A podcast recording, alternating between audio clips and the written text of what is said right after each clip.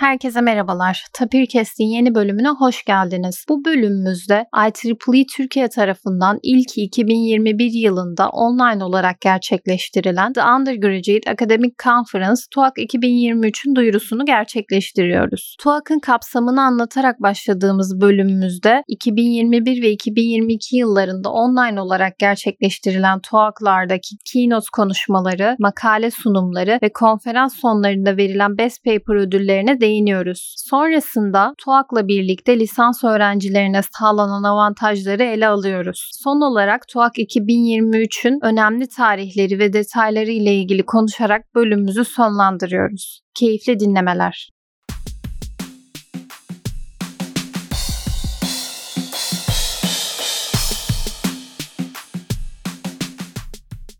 Mücahit hoş geldin. Hoş bulduk Seda. Bugün IEEE Türkiye tarafından ilki 2021 yılında online olarak gerçekleştirilen The Undergraduate Academic Conference TUAC'ın 2023 duyurusu için bir aradayız. TUAC geçtiğimiz iki yılda online olarak IEEE Türkiye tarafından IEEE Türkiye Educational Activities desteğiyle düzenlendi. Tapir Lab kanalı olarak TUAC 2021 ve TUAC 2022 değerlendirmeleriyle ilgili kanalımızda bölümlerimizde yayınlanmıştı. Bugün TUAK 2023'ü konuşmak için bir aradayız aslında. TUAK 2023'ün geçtiğimiz iki yıla göre bence en büyük farkı yüz yüze gerçekleşecek olması. TUAK 2023 bu yıl 2-3 Eylül tarihlerinde Ankara Bilim Üniversitesi'nde gerçekleştirilecek. Burada Ankara Bilim Üniversitesi'nde aynı tarihlerde paralel olarak IEEE Türkiye Öğrenci ve Genç Profesyoneller Kongresi gerçekleşecek. Ankara Bilim Üniversitesi de bu kongreye ve TUAK'a ev sahibi sahipliği yapmış olacak.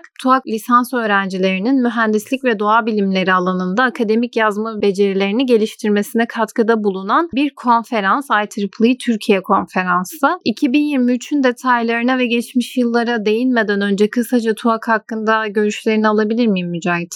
TUAK senin de söylediğin gibi lisans öğrencileri için gerçekten çok büyük bir fırsat. Baktığımız zaman lisans süresi boyunca görmüş olduğumuz dersleri gerçekten iyi anlayıp anlamadığımızı test etmek için ve birçok parçayı birleştirmek için bir çalışma yapmamız gerekiyor. Bu çalışmayı da alanında uzman insanların değerlendirip geri bildirimler verdiği ve çalışmayı daha da ileriye taşımak için gerçekten çok büyük bir fırsat. Bu fırsatı gerçekten iyi değerlendirmemiz gerektiğini düşünüyorum. Bu fırsatı değerlendirdikten sonra bize katacaklarını düşündüğümüz zaman karşımıza şunlar çıkıyor aslında. Bir makale hazırlıyoruz sıfırdan edinmiş olduğumuz bilgileri bilgileri toplamaya çalışıyoruz. Bu bizim tabii ki akademik becerilerimizi geliştirecektir. Araştırma yapmayı öğreniyoruz, işte analiz yapmayı öğreniyoruz. Edinmiş olduğumuz bilgileri harmanlayıp bir şekilde bir çıktıya, bir ürüne dönüştürmeye çalışıyoruz. E tabii bir de bunu lisans döneminde yapmamız ilerleyen zamanlarda eğer lisans üstü ya da doktora düşünüyorsak buralardaki çalışmalarımız da gerçekten destekleyecek nitelikte olacaktır. Çünkü o zamanlarda karşılaşacağımız şeyleri şimdiden karşılaşmamız bir nevi bizi oralara hazırlayacaktır. Daha önce makale, yayın yayımlamış bir lisans öğrencisi makale yayımlamamış bir lisans öğrencisinden daha iyi olacağını düşünüyorum. E, TUAK da bize bu şans tanıyor aslında. Bunun yanı sıra lisans sonunda işte bitirme sunumları, tez yazma gibi durumlar söz konusu. E, bu makaleleri ikinci sınıftan, üçüncü sınıftan mezun olmadan yani yazmamız, hazırlamamız demek de aslında bitirme sunumlarının, tez yazmanın bizim için çok da problem olmayacağını gösteriyor. E tabi baktığımız zaman bu durumun TUAK'ın ilk iki senesi gibi online olarak değil de yüz yüze gerçekleşmesi bu fırsata daha da büyük bir önem katıyor. TUAK ilk yılında pandemi döneminde gerçekleşmişti aslında. Yüz yüze olmamasının en büyük sebeplerinden biri de oydu bence. Online ve ilk kez gerçekleşmesine rağmen e, TUAK 2021'e katılım oldukça iyiydi. TUAK 2021'in sonunda da program içerisinde gerçekleştirilen keynote konuşmaları ve teknik sunumların sonunda iki tane Best Paper ödülü verilmişti iki farklı alanda. Bu Best Paper ödülleri de hatta e, Regionate tarafından gerçekleştirilen Student Paper Contest'e gönderilmişti. TUAK 2022'ye baktığımızda yine online olarak gerçekleştirilmişti. TUAK 2022'nin de bence en öne çıkan özelliklerinden biri de keynote konuşmalarıydı. Yine birbirinden farklı teknik makale sunumları gerçekleştirildi. Ama keynote konuşmalarının da çok fazla öne çıktığını söyleyebilirim. Bu arada şunu da belirtmek istiyorum istiyorum. TUAK 2021 ve 2022'de gerçekleştirilen sunumlar, keynote konuşmaları ve hepsini IEEE Türkiye'nin YouTube kanalı üzerinden ulaşabilirsiniz. Açıklamalara da bırakırız. TUAK 2022'ye geri dönecek olursak 2 gün boyunca 9 makale sunulmuştu TUAK 2022'de ve 3 tane keynote konuşması gerçekleştirilmişti. Bu keynote konuşmalarından ilki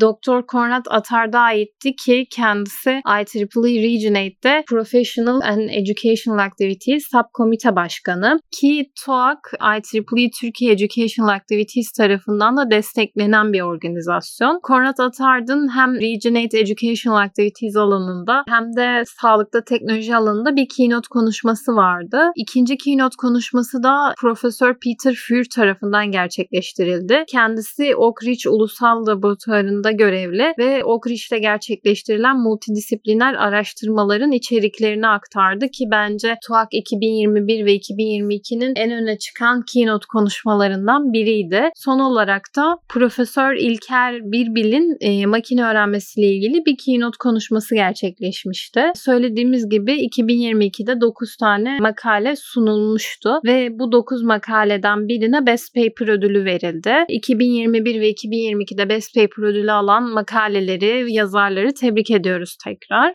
Ayrıca 2022 yılında Best Paper ödülünü alan e, makalenin yazarlarına IEEE Türkiye tarafından IEEE üyeliği hediye edildi ve konferans süresince konferansta yer alan keynote konuşmacılarına ve konferansta sunum yapan bütün yazarlara Tema Vakfı adına birer fidan dikildi. Bu da yine konferansın öne çıkan e, özelliklerinden biriydi bence. Geçtiğimiz iki yıla baktığımızda iki TUAK'ın da dolu dolu geçtiğini görüyoruz. Buradan ben tekrar 2021'de Okyay Hoca'nın yapmış olduğu keynote konuşmasının son kısımlarında yer alan bir noktaya değinmek istiyorum. Burada Okyay Hoca şunu söylüyordu. Bir şekilde makaleyi yazıp yollamanız iyi olsa da kötü olsa da yayımlanabilecek halde olsa da olmasa da bir şekilde bunu bu platformlarda gösterin, yayımlayın ki alanında uzman insanlar bunu gerçekten değerlendirebilsinler. Size katkıda bulunabilsinler. Eğer yayımlamaz bir şekilde çekingen olursak bunun bizim lehimize değil aleyhimize olacağı hakkında bir konuşması vardı. Aslında bu durumu ben burada hocalarımıza sorduğum zaman da aynı yanıtı alıyordum. Bir makale hazırlamak istiyorum ama biraz çekingenlik işte yapabilir miyim edebilir miyim gibi bir düşünceye kapılma durumu söz konusu oluyordu. Hocalarımız da yine Okey Hoca'nın e, söylemiş olduğu gibi yani makale yazmaya hazır hazırlanmak bile bu süreç bile aslında bize çok büyük deneyimler kazandırıyor. Gerçekten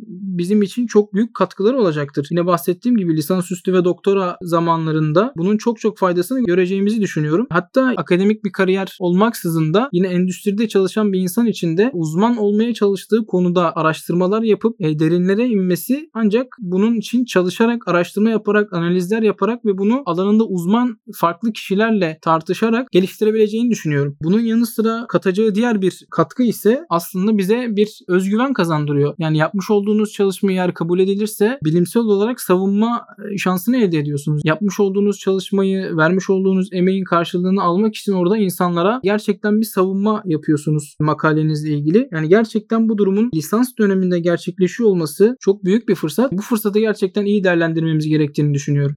Belirttiğin gibi Mücahit, TUAK aslında lisans öğrencileri için çok büyük bir fırsat. Çünkü lisans öğrencileri TUAK'a makalelerini gönderiyor ve bir geri bildirim alıyor. Bu geri bildirimle makalelerini, çalışmalarını geliştirerek çok daha farklı çalışmalar yapabilirler. TUAK 2023'e gelecek olursak da bu yıl başta söylediğimiz üzere 2-3 Eylül 2023 tarihlerinde Ankara Bilim Üniversitesi'nde yüz yüze gerçekleşecek. Konferans için son makale gönderme tarihi 31 Temmuz Temmuz 2023. Yazarlar bu yıl makalelerini submit.tapirlab.com üzerinden yükleyebilirler. Gerekli bağlantıları da açıklama kısmına ekleyeceğiz. 10 Ağustos'ta gönderilen makalelerin kabul edilip edilmediği açıklanacak ve 2-3 Eylül'de de konferans gerçekleşecek. Bu açıdan TOAK 2023'ün de geçtiğimiz yıllar gibi dolu dolu geçeceğini düşünüyoruz ki bu yıl tekrar söylüyorum yüz yüze olması farklı bir etki yaratacaktır. Senin de söylediğin gibi makalelerin artık yüklenmesine çok az bir zaman kaldı. Ben de makale göndermek için hazırlanıyorum. Şu an 3. sınıfı bitirdim. 4. sınıfa geçeceğim. Şimdiye kadar yapmış olduğum araştırmaların, çalışmaların, derslerden edinmiş olduğum bilgilerin harmanlanıp bir şekilde makaleye dönüştürülmesi için çalışıyorum. Ben de inşallah bu sene TUAK'a bir makale göndermek istiyorum. TUAK gerçekten lisans öğrencileri için güzel bir fırsat. Yapılan çalışmaların uzman kişiler tarafından değerlendirilip geri bildirimde bulunulması bir lisans öğrencisi için bu yolda önemli bir fırsat.